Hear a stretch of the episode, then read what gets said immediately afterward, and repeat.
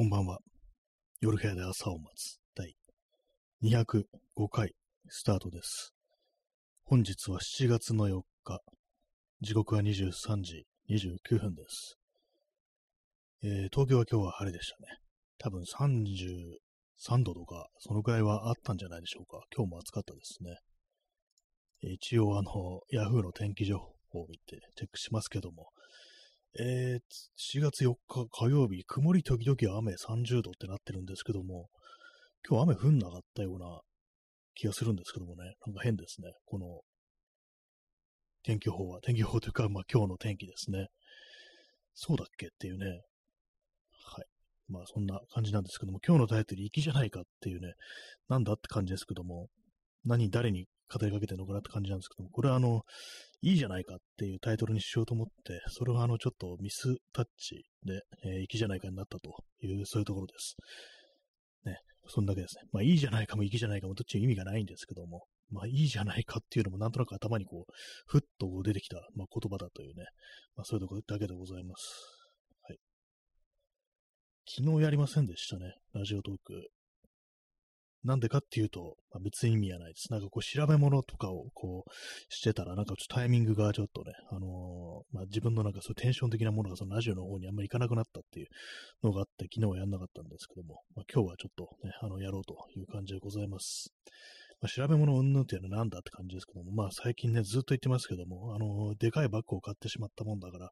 その中身をね、どうやってこう荷物入れるのに工夫したらいいか、整理したらいいかっていうことを考えて、なんかこう自分でなんか作んなきゃいけないな、みたいなことを思って、それでこう、ああでもない、こうでもないということを、まあ、延々考えてるというね、感じなんですよね。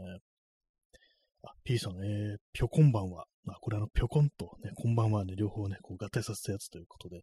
ありがとうございます。いただきました。はい。ですからね、あのー最近はあれですからね、あのーまたちょっと変わりましたかね、ラジオトークもね。あの前まではいろいろこう、ログインするだけでいろいろっていうか、あのなんかコインだったかポイントだったかなんかもらえたのが、ちょっと渋くなったみたいなね、なんかそういうのありましたからね。はい。えー、チャンツさん、えーダッツのアイス、ありがとうございます。ちょうど今ね、あの冷たいものが食べたかったところです。ね、暑いですからね、夜になってもまあまあ暑いです。はい。ダッツのアイスっていうね、ダッツ、ダッツですからね、ハーゲンとは書いてないっていう感じですからね、ありがとうございます。ダッツのアイス、ね結構高いっていうね、感じですけども、最近他のアイスもなんかいろいろどんどん高くなっているような、こう、気がするんですけども、あの、これね、あの、東京だけなのかどうなのかわかんないですけども、OK ストアっていうね、こう、スーパーがあるんですけども、安いスーパー。そこに、あれなんですよね、あの、多分ね、あの、OK ストアオリジナルのアイスなんですかね、なんかあの、全然こう、飾り気のないパッケージとかに、ただなんかね、味だけが書いてあるカップのアイスがあるんですけども、あこれはなんかあのプライベートブランド的なもので結構安いのかななんて思って、値段見てみたらね、結構高かったんですよね。それこそダッツのアイスと同じぐらいの値段してて、なんだろうあれはっていうね、あれ食べたら結構美味しいのかななんてことを、まあ、思ったんですけども、多分買わないですね。はい。えーインスタントコーヒーを飲みます。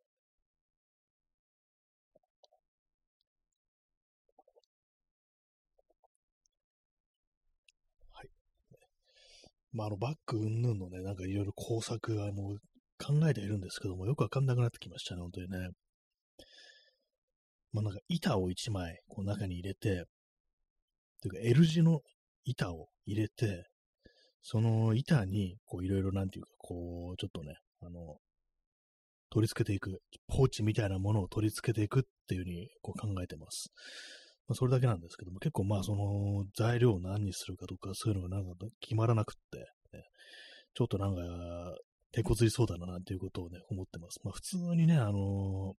木の板とかをね、入れれば楽なんですけども、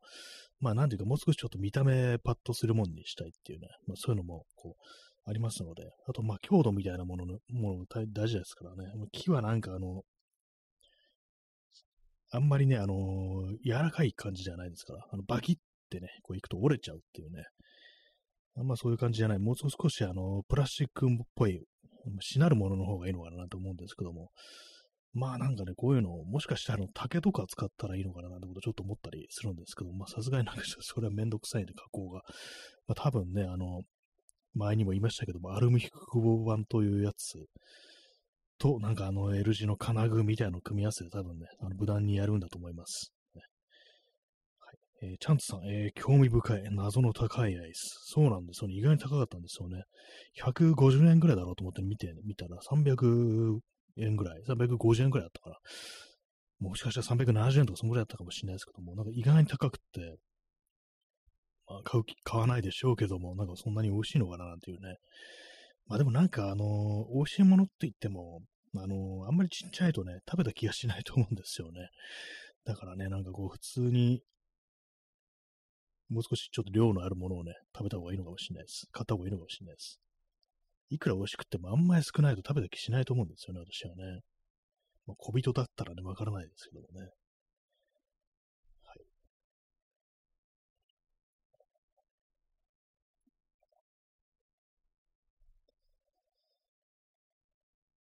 まあ、あの、工作についてはなんだかよくわかんない。DIY についてはなんだかよくわからないって感じなんですけども、まあ、ここで焦ってなんかこういろいろね、やってしまうと、まあ、大体失敗するというね、感じなんですけども、でこの間もなんかちょっとね、あのー、ホームセンターだとか、東急ハンズだとか言ってなんかいろんな材料をこう見てみたんですけども、なんか板が高いですね。板。普通の板。こう、例えば、こう、塩化ビニールだとか、まあ、あるいは ABS だとか、そういうもののなんか値段がかなり上がっているような気がして、まあ、私のね、その値段っていうのはあの10年以上前と比べてるんですけども、ABS の板とかなんかね、昔はもっとなんかさらっと買えるような、ね、こう、感じだと思うんですけども、さらっと買えるっていうか、どうでも買えると思うんですけども、なんかもうちょっと安かったよなっていうね、気がするんですけども、なんかね、え、これこんなにすんの？みたいなね、なんか、割となんか厚みのあるやつだと、普通になんかね、こう、2、3000円捉えるみたいな、まあ大きさにもよりますけども、そんなにかあったりしてね、どうしようっていう。まあ、買えばいいのかもしれないですけども、なんかあんまりね、そのただ中に入れる板というものに、あんまお金使いたくないっていうのがこうあるんで、だったら、まあなんかこうね、安いものにしようっていう、安くて、まあその性能というか、なんとかこう、そういうものを満たしてるものにしようっていう感じなんですけども、まあ今のところそれがあの、アルミ複合板というやつかなという感じですね。これがなんかあのー、ビットとか、ビットトリマーっていうものを持ってれば、あのー、結構楽に加工できるんですけども、それがないんでね、結構曲げたりすんのに、曲げたり切断するのにちょっとあの手こずりそうなんですよね。だからまあ、あのー、とりあえず1枚分、あの、背中の部分の板だけの寸法を買って、寸法のやつを買って、まあ、そこにもう1枚板を L 字の金具で、こう、ボルトで締めてっていうね、感じに、ちょっと何言っていうかわかんないと思うんですけども、まあ、そんな風なことを考えております。まあ、さ、さらにそのね、あの板に、あの、ポーチを引っ掛けられるようなね、こう、ベルトみたいなものを取り付けていかないといけないんで、まあ、それがそれでなんかめんどくさいっていうね、こう感じで、また生地をね、買わなきゃいけないんですよね。こう縫い付けるわけですから。上にまあ袋みたいにスポッと、あのー、布をかぶせて、まあ、ナイロンとかのね、強度の、コーデュラナイロンみたいなの強度のあるね、布をかぶせて、そこにまあベルトを縫い付けて、そこに、あのー、ポーチだ、うんぬんをこう、同じく、まあ、ナイロンのベルトで取り付けていくってやつですね。ちょっとあのー、本当にわかりづらいと思うんですけども、まあ、そんなことを考えております。はい。と、あれですね、あの、ウエストベルトみたいな、まあよくあれありますよね。あの、登山用のザックとかだと腰の部分にも、リュックサックの腰の部分にもなんかあの、ベルトみたいなのついてて、腰でホールドできるみたいな、それもなんかちょっと作ろうと思ってますね。結構ね、あのバッグのね、脇にポケットがあるんですよ、大きい。で、そこになんかね、あの、鍵を入れておくことができる。あの U, U 型のね、U 字型のロックみたいなまあ、自転車のありますよね。あれをね、こう、入れておくことができるらしいんですけども、ただね、あの、背負った状態だとそこに手が伸びないんですよね。ちょっとあのー、私の、あの、肩の関節がそっちの方に曲がらないんで、多分普通の人間は曲がりにくいと思うんですけども、ちょっと取りづらいんで、だからまあ、その、腰のベルトに U 字 U ロックを取り付けられるような、まあ、そういうことを、そういうようなね、あの、機能を持ったベルトを作ろうということを考えております。ね、そんな話されてもわからないよっていう感じかと思うんですけどもね。コーヒーを飲みます。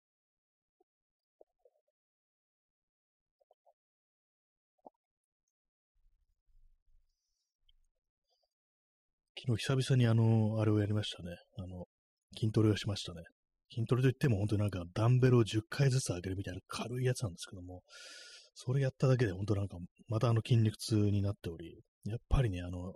重いバッグを背負うための筋トレやっぱ必要だなっていうふうに思ってますね。本当なんか10回上げただけでなんか普通に筋肉痛になるとは思ってなかったですね。ダンベルもね、あの、その、ちゃんとやってた時と比べたらかなりね、こう、1.5キロぐらい軽くしてあるんですけども、なぜか、こう、ね、すぐ値を上げてしまいますね、私の筋肉はね。まあ、粋じゃないかということでね、何にも粋じゃないコースをこうお送りしておりますけども、ね、7月の4日ですね、アメリカの独立記念日ですけども、まあ関係ないですね。普通に関係ないですね、そんなのはね。ほんとなんか毎日暑いですけど、皆さんちゃんとあの、あれを取ってますか？あの、水分を。私はあんま取ってないですね。あのやっぱりコーヒーとか飲んじゃいますね。飲み物、ね、水。普通に水っていうのはあんまこう、ちょっと飲めてないような気がするんですけども、やっぱ水筒買った方がいいかなと思いますね。外にいるときとか、ぬるいね、ぬるい水ならね、こう、持ち運ぶようなボトルがあるんですけども、やっぱりこう夏、ね、ちょっとあんまこう、しんどいんで、あの、普通にあの、保冷ボトルみたいなもの、サーモスとかね、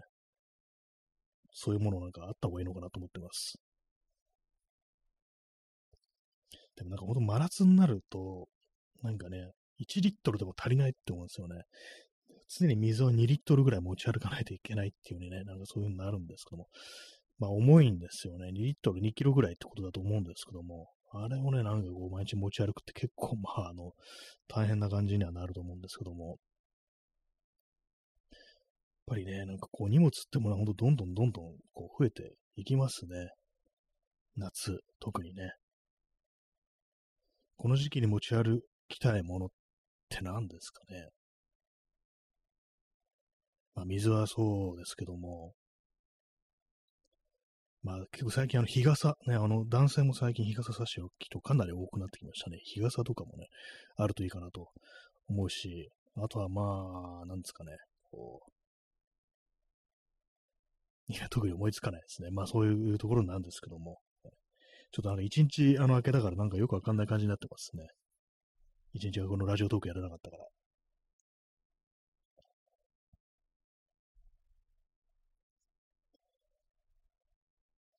まあよくわからないですけどもね、まあそんななんかいろいろ物を持って外に出てどうするんだみたいなことを思いますけどもね。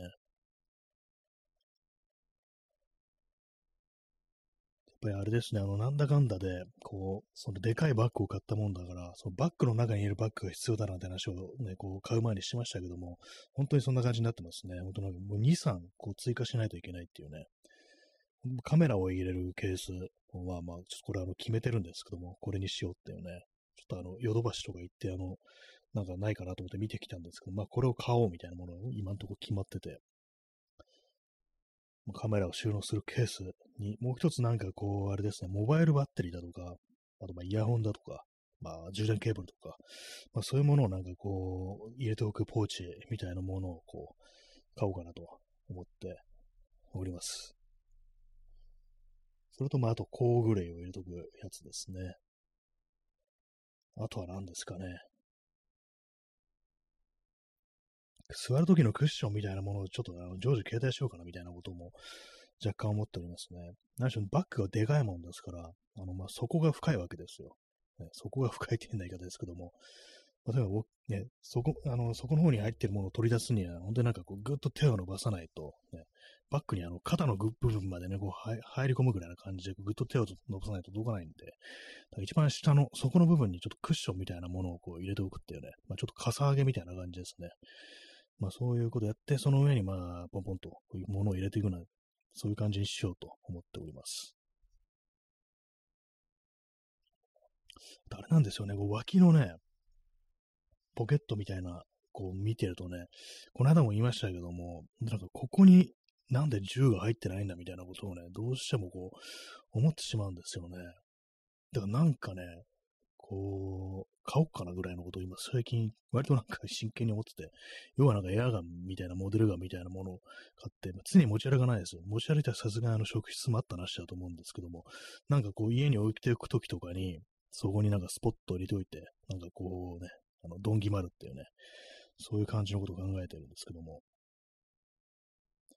あれです、今なんかあの、ラジオトーク、あれですね。タイムラインの取得に失敗しましたっていうのが出てきてるんですけど、またなんかちょっと怪しい感じになってますね。タイムラインですから、あの、あれですかね。読み込めないっていうのとちょっと違うんですかね。音声が聞こえないという感じは多分、まあないと思うんですけども。まあそういう感じで、なんかこう、バッグのね、こう脇になんかこう銃みたいなもの入れておきたいみたいな、そういう気持ちがこうあり、で、なんか昨日ね、なんかそういうのいろいろ喋ってて、調べてっていうか、なんか見ててね、こう、YouTube とか見てたら、あれがヒットしましたね。そう、この人いたなっていう、あの、所ジョージのチャンネルがヒットして、ああ、そっか、この人なんかそんな話、なんかこう、いろんなこう趣味のものの話で、一環としてなんかね、こう、銃の話をよくしてたな、みたいなね、なんかあったんですけども、なんか見てたら結構、あの、面白いですね。ちょっとね、あれですね、あの、この放送ではね、あの、先生という名前がついてあの、草薙剛、草薙先生のね、あの、ちょっと YouTube チャンネルを思い出すような、まあ、あの、草薙剛の場合はあれですからね、あの、デニムとか、まあ、アメカジがすごい好きっていうことで、その話をかなりね、あのマニアックに語ってるなんていうね、そういうチャンネルありますけども、ちょっとあの感じに似てるっていうか、まあ、多分ね、逆だと思うんですけども、あの、草薙先生があのところ上司に似てるっていうね、ことだと思うんですけども、なんかそれをちょっとね、あのー、その感じがあって、見てたら面白かったですね。なんかグリップみたいなものを DIY、DIY というか自分でなんか改造したりだとか、こう作ったりしてるっていうのをこう、結構やってて、なんかそれが割と面白かったですね。鹿の骨を使って、まあ、本物と同じってことですね。なんか鹿の骨だったか角だったかをなんか削って、まあ、銃のグリップにするみたいな、結構そういうのをやってて、かなり手先が器用なんだなみたいなね、なんかそんなことをね、こう、やってましたね。あ今、ようやくあれできました。あの、タイムラインの更新、取得できましたね。大丈夫ですかね？音声聞こえてたらいいんですけども。またなんかね、あの、声が聞こえなくなるかなと思ったんですけど、まあ、大丈夫そうですね。コーヒーを飲みます。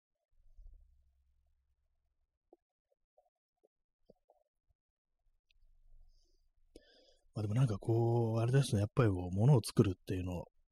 ねなんか、定期的にやんないと、ちょっと元気がなくなっていくような、こう感じがありますね。やっぱりね。今はね、こう、割にこうね、作りたいものたくさんあるんですけども、あ、XYZ さん、えー、P さん、えー、お二方ね、聞こえています。ありがとうございます。ね、ちょっとわかんなくなりますからね、ちょっとさっきのタイムラインからこう出てこなかったもんですからね、あの、まあ、コメントがね、出てこなかったんで、ちょっとこれ聞こえてないかなと思ったんですけど、大丈夫そうですね。はい。まあでもなんかあれですね、あの、そういうね、あの、実用じゃないもの、まあよく私、あの、カメラだとか、まあそういう自転車とかでもそういうもの、趣味のものとかいろいろありますけども、なんかこう、銃とかを見てるのってかなりね、あの、私思いました。あの、罪悪感みたいなものありますね。こんなものに、こんなものに手出していいのだろうかみたいなね、そういう気持ちがかなりこう、あるんですけども、ね、だから、だからね、今までこう、まあ、昔ね、あの子供の頃とかなんかそういうエアガンだったかそういうのを買ったことありますけども、大人になってからはね、そういうのは手を出さないっていう感じしたんですけども、なんかね、その金をちょっと破ってしまいそうなね、そんな感覚がこうありますね。まあ、外には持ち出しませんし、別にあの、弾とか出なくてもいいんですけどもね。で、なんかその、ところね、ジョージの YouTube のこうチャンネルで、もうね、なんか、言ってて、あのー、要は、どれだけね、こう、性能がいいかとか、弾が飛ぶかとか、そんなのは別にいいんだっていうことを言っていて、要はあの、卓上の手遊びっていうね、これがいいんだっていうね、なんかそんなこと言ってて、なかなか言うこと、いいこと言うなと思ったんですけども、ね、そういえば、一人でできるね、あの、机の上でできるなんかこう、遊びっていうもので、こういうものがあるっていうね、そういう話をしてたんですよね。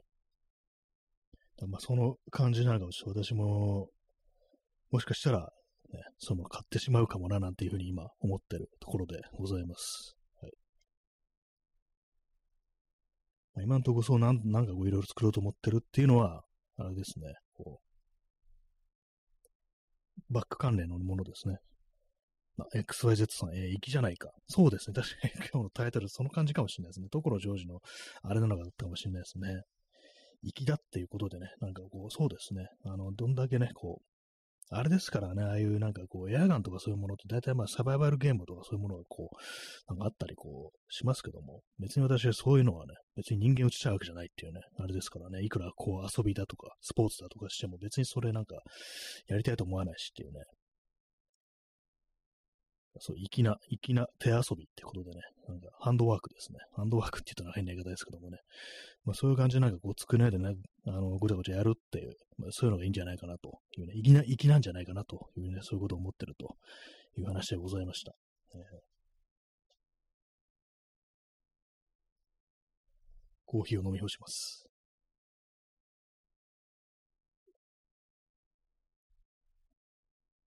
でもあれですね、なんかね、こう、あ、P さん、え、安倍蔵ばかりをしたから、そうですね、使うとしたら、まあなんか、ね、まあ、いや、使いませんけども、やりませんけども、ね。安倍蔵、安倍蔵ばかりをしたからって危険ですね、かなりね。これ、ね、どう、どうコメントしたいいのかあれですけども。まあね、本当なんかあの、銃といえばね、最近そういう、最近というか、まあこの1年ぐらい、まさしくそういうものと結びつけられてしまいますけどもね。まあでもなんだかんだね、あれですからね、人殺しの道具ではまあありますからね、ああいうものなんかこういいなと思ってこうめでるっていう感性みたいなものはやっぱり多少、あの、後ろめたいっていうね、こう、ことをね、なんか常にあの、抱えてないといけないなっていうことは思いますね。まあ、幸い私、あの、ミリタリーっぽいものはそんなにあんま好きじゃないっていうのがあるんですけども、まあそういうのは銃とかうんぬんっていうので、私がこう好きなのはやっぱりあれなんですよね、こう、映画の中に出てくるなんか小道具みたいなね、なんかそういう、まあ見方まあ言い訳に聞こえるかもしれないですけども、決してあの軍事、ね、軍隊が好きっていうわけではもう一切ないんで、そっちではないのでっていう感じです、本当に。えー、P さん、えー、打ちたがり山上、えー、なんかこう、ね、打ちたがってましたね。打ちたがっても打ち、打ちましたね、本当にね。なんかね。まあ、あれは手作りですからね。手作りの銃ですからね。なんかこう、でも本当になんかあんなものよくね、完成させたなというね、それはまあ思いますけどね。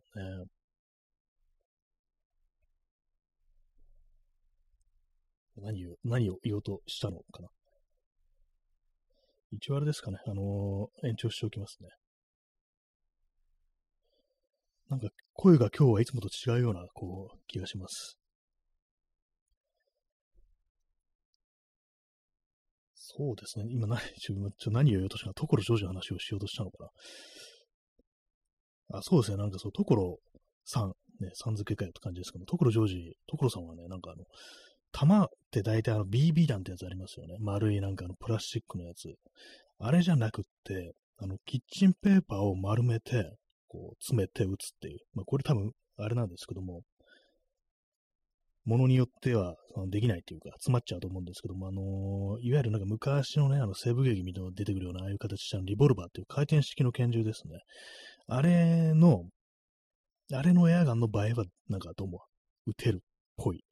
そして、あの、痛く、当たったとしても痛くないから、安心してなんかこう、できるみたいなこう言ってて、あ、そうなんだというね、PB でよりも、まあ、紙を詰めて打ちましょうみたいななんかこと言ってて、なんか、全然こう、今はノーマークだったんですけども、結構その所ジョージのチャンネル面白いんじゃないかみたいなね、ことをこう、思ったりしてるというところでございますね。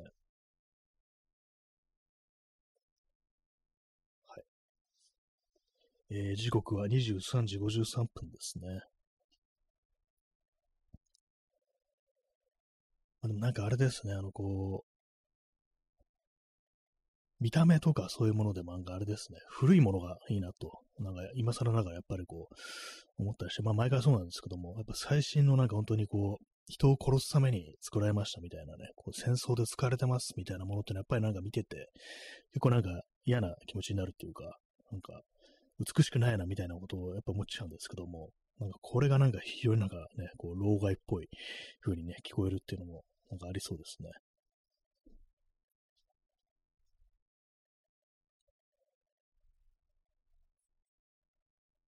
はい。特に話すことがなくなってきましたね。なんかね、昨日何も喋らなかったのにって感じなんですけども、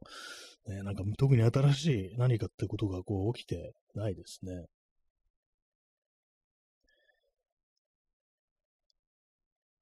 何もないですね、そういえばね。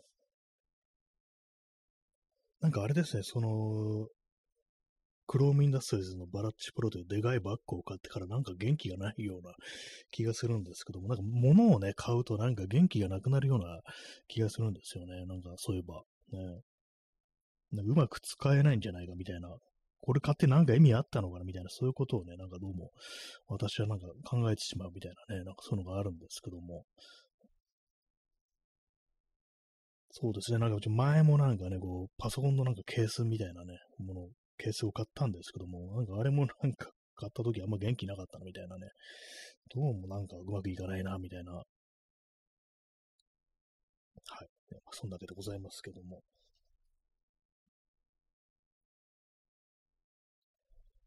あの、7月4日、あれなんですかね、あのー、開けたんでしょうか、梅雨は。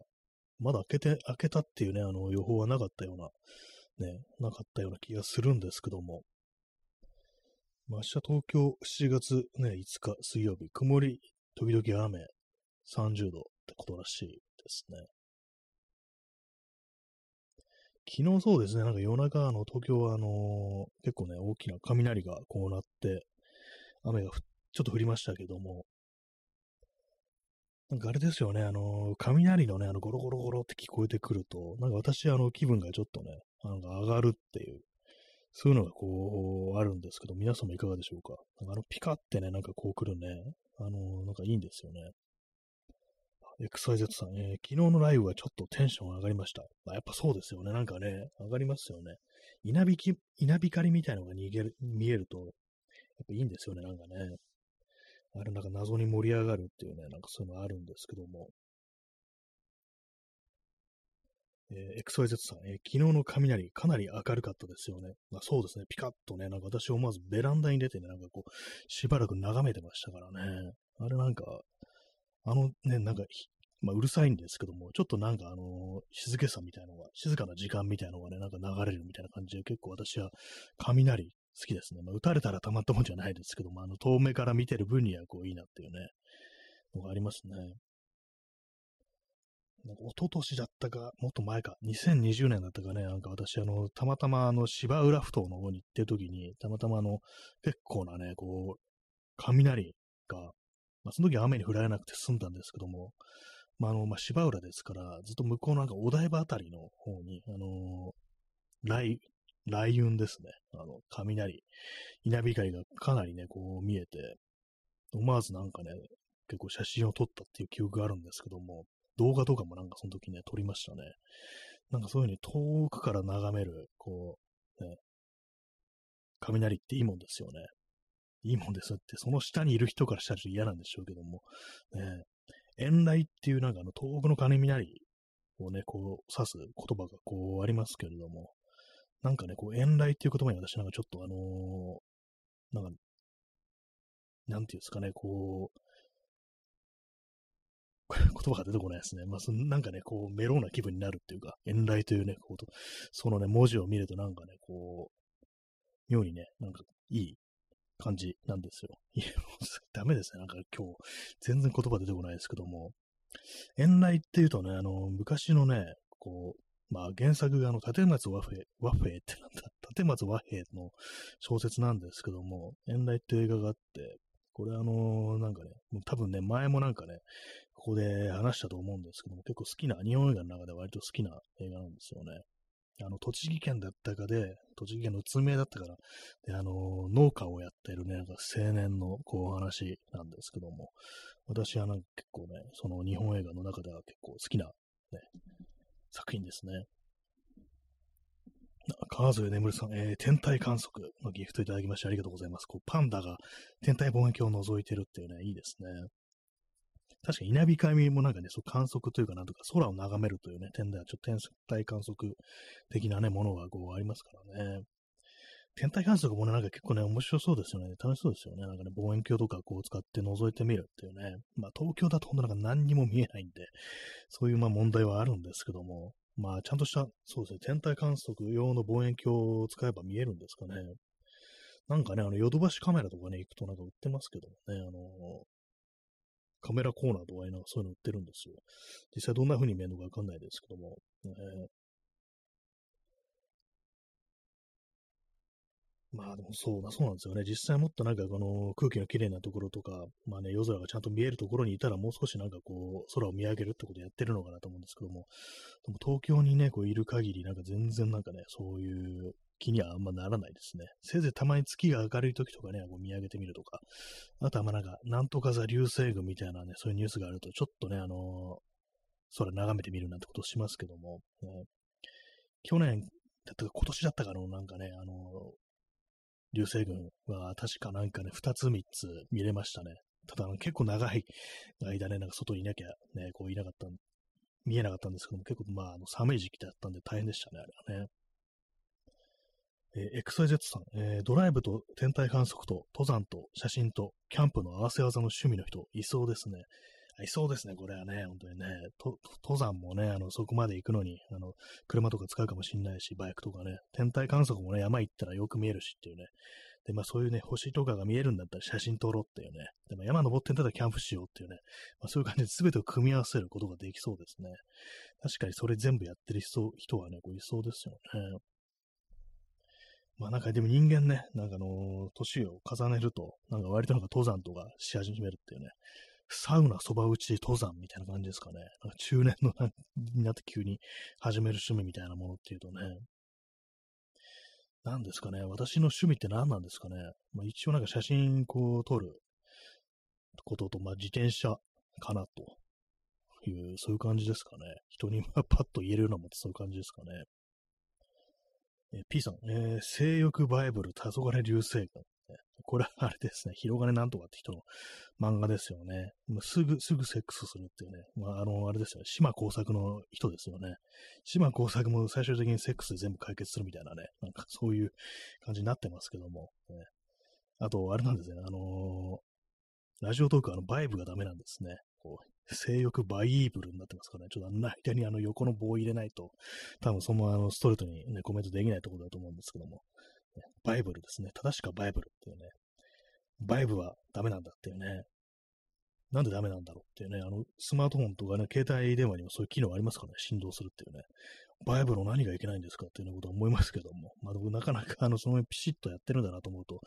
まあ、ちょっとあの、好感度みたいなものはね、あの、ラジオトークに関してね、こう、覚えるかもしれないですね。下手に何でも言えるっていうよりは、あのね、あの、ブスとかね、なんかそういう言葉使わないようにしてますからね、あの、文字ではね。その辺はなんかいいんじゃないかなと。大体なんかね、そういう言葉を使ってなんか人の悪口言うっていうのがね、なんかこういう、まあ、あの、配信みたいなもんでね、特に女の人とかがやってると、そういうこと言ってくるのがね、多分結構いるんでしょうね。まあ、そんなね、こう、バイブ、バイブスでね、あの、お送りしてる放送なんですけども、ね、ピースのあのバイブスでポジティブな感じで放送してる、ね、こう、ラジオ番組です。はい。まあ、空を眺めるってことね、何ですかね。P さん、えー、原発大好き、東芝、広金。これなんか名前がね、私読めないんですよね。あの、のりふみ、ケンジなんですかね。そういえば、よく考えたらこの人の名前なんて言うんだろうっていうね。まあ確かにそういうのもあってね、私はね、あの、その、広金なんとか、ね、何がし、ね、あんま好きじゃないですね。ていうか結構嫌いですね、正直。島工作と嫌いですね、なんか、秋氏って。ね、ももしかしたら面白いのかもしれないですけども、漫画家のなんかね、その原発大好きみたいなね、なんかそういうところがあるんで、私、結構まあね、あのー、嫌悪感ある漫画家ですね。なんか思いっきり普通に悪口言ってますけどもね。こういうこと言ったらなんか切れそうなタイプのね、こう、人ですよね。えー、XYZ さん、えー、森吉郎も自信ないです。名前よくわかってないシーズン。ね、もし、森吉郎、元ね、元総理のね、森吉郎ね、なんか見てるね、あのー、漢字として見るのと、言葉としてね、あの、音声として、音として聞こえてくるので、なんかあんまりこう一致しないっていう名前結構まあありますよね。森吉郎、ね、なんかあれ、森吉郎って字見てるとなんか蜃気楼っていうね、なんかそういうふうなこと言われてた時期あったんですけども、ありあったような気がするんですけども、なんかあの、蜃気楼っていう風になんか頭の中に、ね、こう出てきちゃいますね。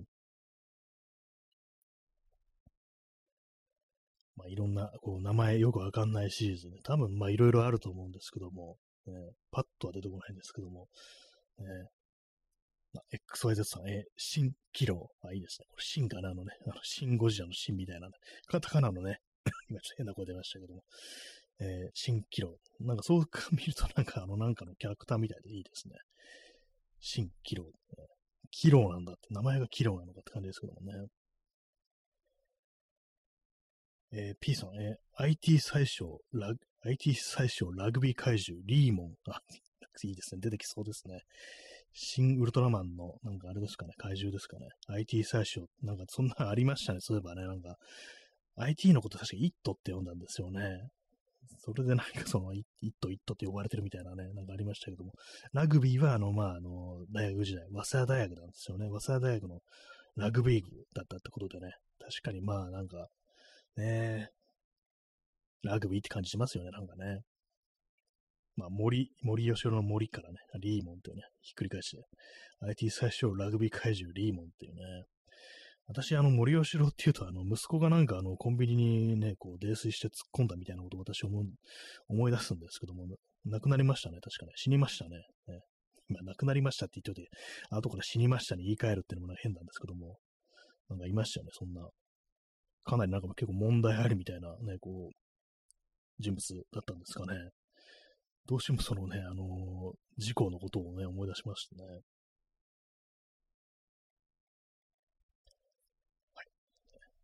森、森吉郎の息子の話でございました。ね、なんかあの、でも一応政治家やってたような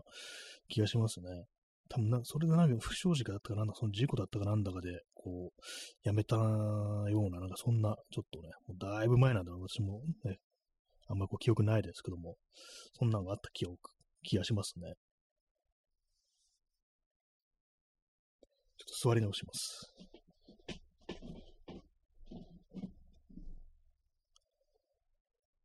えー、時刻は0時6分ですね。7月の5日になりました。ね、7月ももうね、5日が過ぎ。ってことはあれですね。あのー、あ、P さん、薬の毒の中学、略して 薬中なります。ね、なんか、ね、そうですかね。は、やっぱ、そういう発想はやっぱどうしても出てきますよね、なんかね。ななんだろうな、お酒飲んでたのかなと、まあ、お酒もなんか一種の、まあね、ドラッグ、ハードラッグとこう言えるようなね、まあそういうのありますからね、なんかね。まあでもね、ほんなんかそう、車で突っ込むなんてのはかなりのね、まあね、大事故ですからね、まあそう死んだ人とか怪我人はなんかこう、いなかったようなね、こう感じだったと思うんですけども、にしてもすごい、まあね、なんかこう、ニュースっていうか、ね、なんかこち亀っぽいですよね、なんかね。はい。えー、P さん、えー、天体観測のギフトいただきました。そしてあの、ピザ、ね、ピザ、あれですね、あの、ピザの形をした星座ってことで、ピザになってますね。そしてあの、ただの笹、いいですね、ただの笹ね、あの、多分七夕にね、かけてるんでしょうね。ただの笹っていうね、た、ただの笹、普通じゃない笹もあるのかなっていうね、異常な笹もあるっていうね。そしてあの、P さん、えー、夏の大三角形いただきました。ありがとうございます。いいですね。なんか夏に見えるね、なんかこう星座のあれでありますよね、夏の大三角形。まあ、東京ではまあまず見えないんだろうな、みたいなこと思うんですけども、えー、星座もね、なんかいろいろあるんだなと思うんですけども、まあ、まず見えないっていうのはね、まあそれがなんかこう、どうも問題だよなっていうのはありますね。まあ、あの、子供の頃とかね、なんか、あの、プラネタリウムだとか、こう、学校の行事で連れて行かれて、なんかいろいろそう、星座、こういう星座が、星座があって、ね、夏の大三角形、冬の大三角形とか言って、なんかいろいろね、こう、教えてくれるわけなんですけども、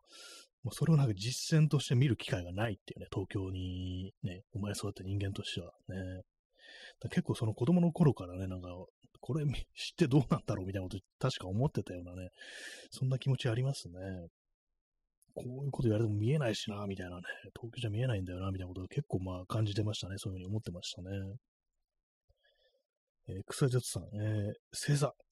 昔の人の想像力が異常。そうですね。これ明らかにその形に見えないぞっていうのがね、こう、ありますからね。オリオン座とかね、なんかあのね、普通に角張ったあの、あれだじゃんっていうね感じですけども、なぜあれがね、オリオンに見えるんでしょうかっていうね、こと思いますけどもね、サソリ座とか、ね、よくわからんわっていうね、感じで、全部、ほとんどわかるやつの方がなんか少ないようなね、こう、気がしますね。よく考えてみたらね。犬座とかね、犬っていうね、点、点と点っていうね、ことですからね。まあでもなんかね、こう、そう、絵、絵みたいなものね、ああいうのにね、こう重ねられてますけども、そう説明するなんかこう本だとこ読むとね、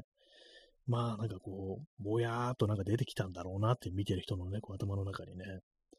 まあ、あれでもなんか昔のその星座を思いついた人、これはあのだとかサソリだっていうようなこと言って、何言ってんだこいつはみたいなことやっぱりあの同時代の人も思ってたりしたんですかね。見えるわけねえだろそんなにみたいなね。そういうふうに突っ込んだ人がいたのかもしれないですし、あるいはなんかこうやっぱりこう、共通のなんていうんですかね、こう、集団幻覚みたいなそういうのももしかしたら見えてたのかなっていうね。幻覚つったら失礼ですですけども、まあ、みんながみんななんか同じね、こう想像するっていうか、あ、確かにこれは見えるみたいな風にね、こう思ってるなんてことももしかしたら上がったのかもしれないですね。まあ、星座ってなんかこういろいろありますけどもね、あのー、誕生月の星座、ね、なんかあの、人間の星座の知識ってあそこで止まっちゃいがちですよね。本当はなんかもっといろいろたくさんこうあるのに、あのそのね、自分は何座だからっていうね、それでなんかこう、終わっちゃうというか、あんまこうその先のこういうのあるよみたいなね、ところに行かないっていうのがこうありますけども、まあ見てると、いろいろ調べてみると結構面白いかもしれないし、面白くないかもしれないですね。まあ、私、あの、2020年に、まあ、あれね、もう何年も前ですけども、ね、プラネタリウムに、こう、ちょっとね、気まぐれ、気まぐれじゃないですけども、ちょっとなんかの子供の時ぶりに行ってみたいなと思ってね、行ったんですけども、まあね、まあまあ面白かったですね、なんかね。あ、ヨシリンさん、えー、セイントセイヤで星座を覚えました。あ、これあの有名なね、あれですよね。やっぱ、あれね、あれなんか、星座ですよね。基本的に。えー、昔の、昔の漫画です。ね、それざっくりしたあれですか？あんまり私あんまよく知らなくて、あんまり読んだことないし、見たこともないんですけど、そのね、大体、なんかその、何座っていうのがね、結構いろんなのが出てくるっていうのを知ってるんですけども、えー、主人公がペガサス座っていうね、でしたよね。ペガサス座ってあるんですかね？あまあ、あるんでしょうね、多分ね。あるんだと思うんですけどもね、なんか、とにかくまあいろんなのがで確か出てきた、こう、はずですけどもね。なんか最近映画になってましたよね、あの、あの、海外でね。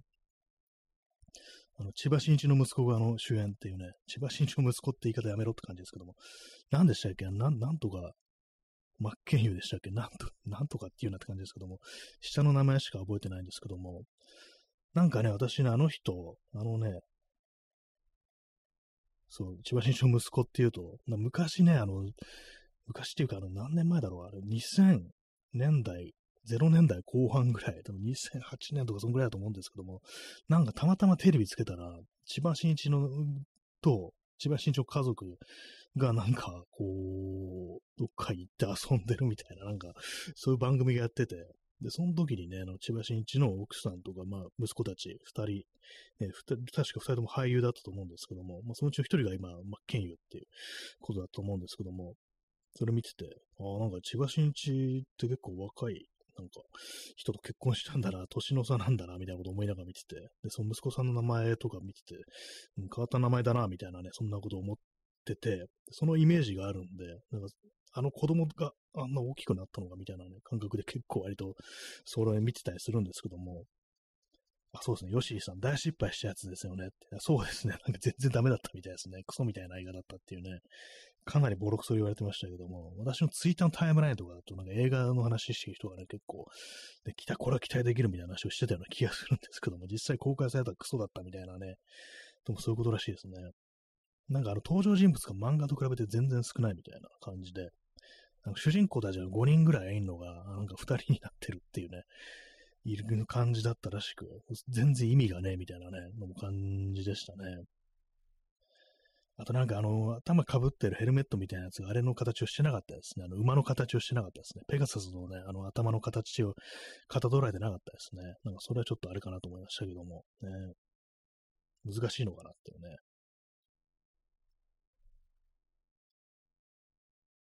えー、ね、マグカップの、マグカップとかコーヒーカップの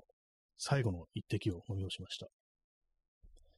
なんで今、なんで今なんかあれ、ね、急に実写ね、ドラマが実写映画がしたんだろうって感じですけどもね。まあでもなんか、セイントセイヤってなんかあの、ずっと、あれなんですよね、続いてるっていうか、なんかあの、アニメとか、なんか続編みたいのが割となんかあるみたいな。結構最近っていうか今あるんですかね。漫画とかもなんかあるみたいな。なんかそんなことを聞いたことね、ある気がするんですけども、だいぶね、私のイメージはだいぶ昔のジャンプの漫画っていうね、あそういうイメージだったんですけども、なんかね、やってるらしい、やってたらしいですね。えー、ヨシリンさん、えー、見れないですけども、ネットフリックスのワンピースも、うーん、らしいですね。そうなんですね。まワンピースでなんかひっそりとなんかやってましたね。私なんか全然これ知らなかったんですけども。ね。でもちゃんとなんかあの、主人公の喋り方とかが、あの字幕でもしっかりとあの、ワンピース風に、ワンピースの漫画っぽくなってるっていうね。なんかそういうことやってたみたいですね。まあ、原作のその漫画もなんかよく私知らないんですけども、ね、長くやってますけどもね、全然こう、ね、内容知らないっていう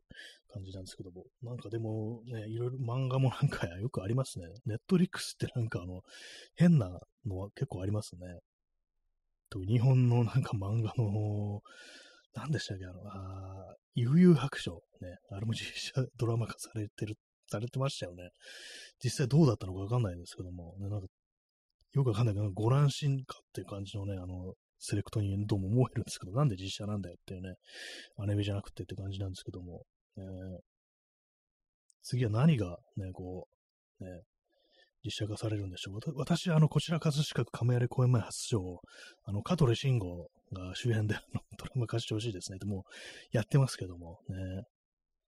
何だったんですかね、あれね。そういえば、あのー、あれですよね。こち亀の両津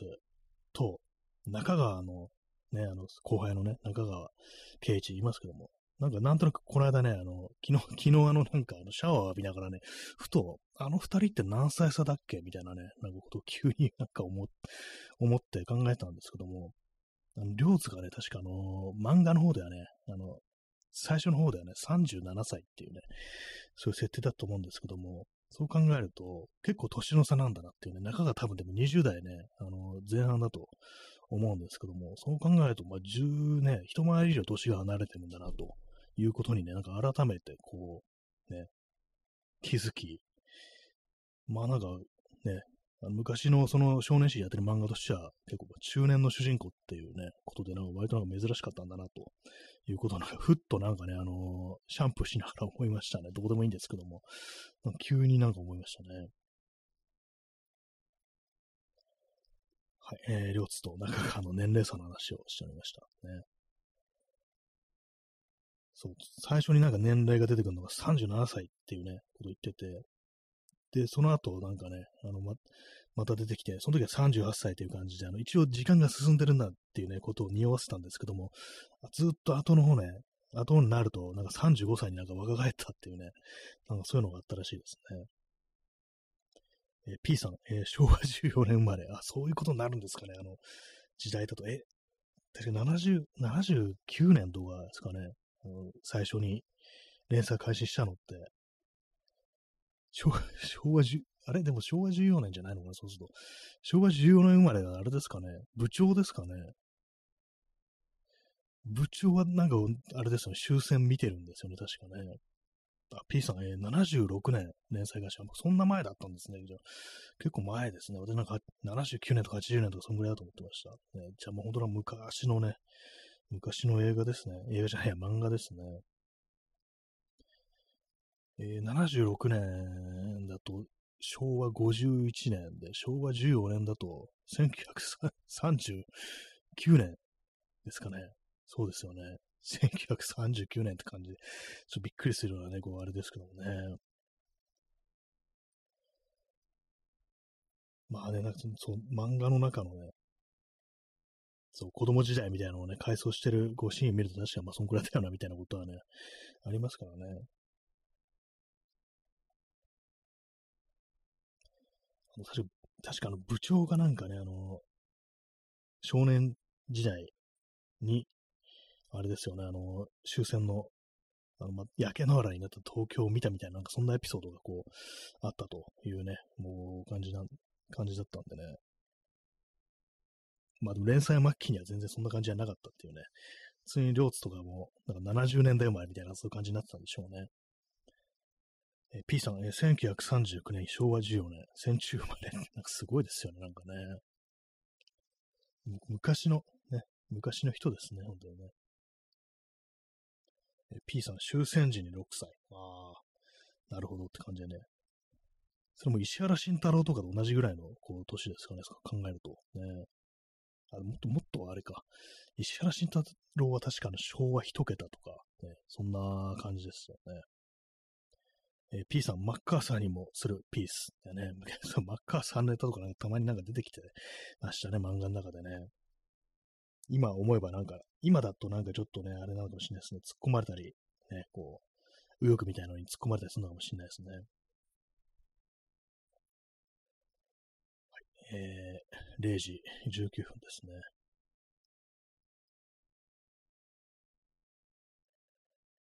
漫画の話、ね、私最近まだあれを読んでます。あの、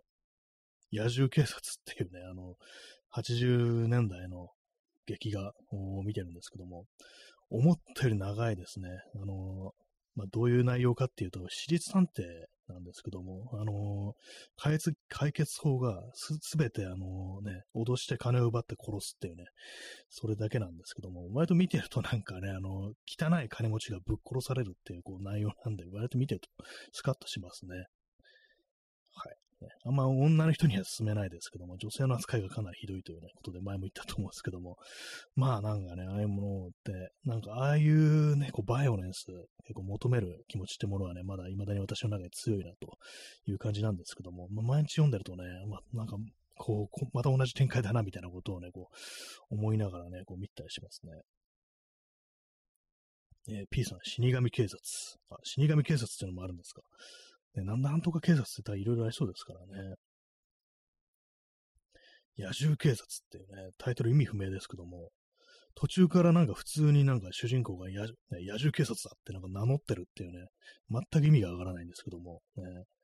そういうところも含めていいよなっていうね、こう感じですけども、ね、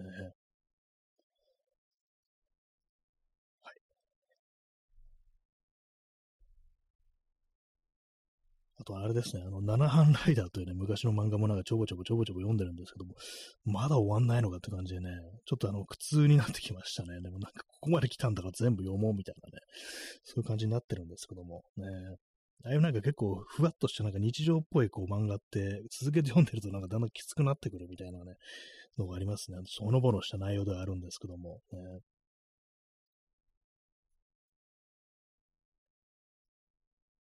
えー、P さん、えー、警察署長と兄、えー、警察署長の兄貴とヤクザの弟がポストアポカリプス自体が来て一緒に活躍するはずが、あそういう内容なんですか、死神警察。なんかすごいですね。ねポストア急になんかそのポストアポカリプスが来るっていうのがなんかその昔の漫画っぽいですよね。死神警察っていうね。一応でも警察要素ありますね。警察署長っていうね、あれですからね。えー、P さん、えー、バイオネスジャックにまとめてやられる。あ、これはあれなんですか？な、長い号なんですかね？バイオネスジャックってことは。ね、バイオネスジャックっていうのは、なんか長い号の、いろんな歴代の作品の、ね、キャラがなんか全部出てくるみたいな、そういう話だって私聞いたんですけども。ね、あ、P さん、えー、バイオネスジャックの死神警察戦。あ、そうなんですね。バイオネスジャックの中にそういうエピソードがあると。そうなんですね。多分その警察署長の兄貴とヤクザの弟も、なんか多分他の長い語の作品出てくるっていう感じなんでしょうね。なんかあれも変な変な漫画ですよね。見たことないんですけども、私。ね。ちょっとうっすら調べてね、なんかネットで調べてうっすら、あ、そういう漫画なんだみたいな感じでね、ちょっとびっくりするようななんかオチっていうか、そうだったんだみたいな感じのね、あれでしたね。私が長い号の漫画で読んだのは、デビルマンとスサノオですね。この、この2作品ですね、やっぱりね。えー、ヨシニさん、えー、ブラックエンジェルズとかもやってた。主人公が自転車のスポークを武器にしてた。ありましたね、ブラックエンジェルズ。私、あの、今年かな読んだのをね、読んだんで、全部読んだんですよ、ブラックエンジェルズ。あの無料だったんで。ね、一応なんかちょっとは知ってたんですけども、あの、ようやくなんか全部これ読んだぞという感じでね、そうですね、急になんかね、あの大地震というか、富士山噴火して大地震来て、この世の終わりみたいな感じに、あの、関東だけがなって、で、その関東地方だけで壁がね、壁でなんか囲まれて、その中であの、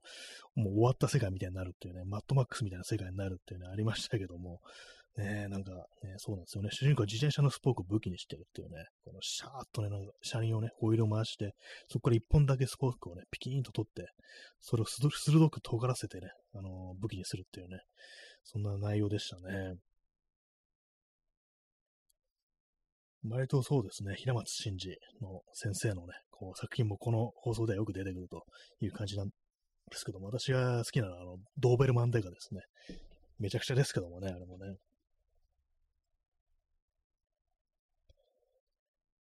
まあなんか、漫画なんか昔の漫画ばっかりね、そういえば読んでますね。なんかこういろいろその漫画読めるサイトとかね、こうあれですけども、ね、最近の 漫画というものなんか一切こう読んでないという感じなんですけどもね。今なん、どうなんですかね？漫画読んでる人っていうのはやっぱあの単行本から入るんですかね？雑誌とかなんか昔ほどやっぱりね、漫画雑誌とかそんななんか買ってる人いないようなこう気がするんですけどもね。私はもうそう、基本的にその、あれですね、ウェブサイト経由か、あとまあ昔のね、ちょっと、まあ、最近買ったのだと、あの、名前が出てこないですね。あの、あの人です。ね、あの、ガロ系の漫画ですね。そういうのも見てますけども。XYZ さん、えー、スマホでみんなファブル読んでるイメージです。あ、そうですね。ファブルなんかみんな読んでるイメージありますね。あれね。確かに。なんかこう、私もちょっと、ちょっと見ました。全部じゃないですけども。ね。確かなんか読んでみたら面白そうな、こう、感じだよね、こうありますね。えー、ヨシニさん、裸足の弦が図書館からなくなって売り上げが上がってるらしいですね。あ、そうなんですね。もう借りられなんだら買ってやるみたいな、そういうことですかね。そうですよ。なくなるっていうのはもうけしからんことですけれどもね、なんか、それ買う人がいるっていうのは、まあなんか、そんだけなんかやっぱり見たい、読みたいって人がね、こういて、まあそ、それを機会になんか知ったという人ももしかしたらいいのかもしれないですね。私はあの、裸足の弦はあの全巻持ってますね。たまになんかこうね、見たりしますけどもね。面白いんですよね、基本的にね。なんかこういろいろこう、なんかね、右翼がね、あの、ごちゃごちゃ言ってますけども、ま、漫画として面白いぞ、これっていうね。それはなんかありますよね。あ、のね、中沢刑事の漫画ね、なんか他のもなんかいろいろ面白そうなのがこうあるんですけども、ね、そのうちまあ読んでみようかなと思ってます。ね、なんかあの、広島カープのね、なんかあの、漫画ありましたけども、中沢刑事の、ね。あれもなんかすごかったですね。あの、まあ、広島カープのね、熱狂的なファンが主人公なんですけども、普通にあの、審判がね、あの、不利な判定をすると、ぶち殺すぞってなんか丸太で殴り込むみたいな、そんなシーンとかあったりしてね、これはあの、ちょっと劇画的にもなんか面白そうだみたいなことを思ってるんですけども、ね、まあ、そうですね。新しい漫画はそうですね。全然こう読んでないですね。本当にね。まあいろいろ面白いのはね、こうあるとまあ思うんですけども、ね。今の漫画で読むのってなんかツイッターでなんか流れてくる漫画みたいな感じになっちゃってますね。普通になんか本で買うとかいうことは、ね、電子書籍でも何でも買うってことは全然こうしてないですね。今の漫画っていうのはね。元から私そんなにあの漫画買わないタイプで、結構ね、あの、周りに漫画好きで詳しいね、こう友人がいると、なんかこう、大体ね、そういうのって、人になんか自分の好きなものを読ませるの好きみたいな感じでね、あの、ね、貸してくれるんですよね。それでまあ結構私読んでるってなるんですけども、ね、自分で買ったのってなんかまあない気がします。え P さん、え、リアルタイムの読者、絶対リュータに憧れてたはず。ああね、そう、主人公のね、ゲンのね、なんかちょっと、弟分みたいなね、感じでね、こう出てくるキャラクターですけども、まあ、あの、孤児ですからね、なんかその辺があの、こう、それこそね、あの、ヤクザをね、ぶち殺すなんてね、こう、シーンもね、こうありますからね。竜太のいないね、話の弦、なんかちょっと考えられないようなところありますよ、本当にね。踊れないにやるのは死ぬることだけじゃっつってね、あの、ヤクザをね、こう、覚醒剤を売ってるヤクザをぶち殺すなんていうね、そういうシーンね、もう、ありましたからね。はい。えー、まあそんなわけでね、昨日お休みしましたけども、今日はあの、やったという感じなんですけども、一日やらないだけなんかちょっとあれですね、変な感じになるというか、あんま言葉が出てこなくなる感じになりますね。なんかこううまくね、もっとうまくね、滑らかに喋りたいようなところではありますけども、ね、やっぱりちゃんとあれですね、あの、原稿みたいなものを書いた方がいいのかもしれないですね。初期はね、結構そういうのやってたんですけども、今日はこの話をするみたいなね、ちょっと書いてたんですけども、まあなんかそれをなんか復活させた方がいいような、こう、気もしますね。え、P さん、えー、リュータ、中沢刑事の構想の中で、最後、ヤクザの構想に巻き込まれて絶するはずだった。あ、そうなんかそういうのありましたね。第2部でね、なんかそういう風な感じだったっていうね。まあ読めなく、なくなっちゃいましたからね、読めないですけどもね。はい。まあ、そんな感じで、えー、ご清聴ありがとうございました。それでは、さようなら。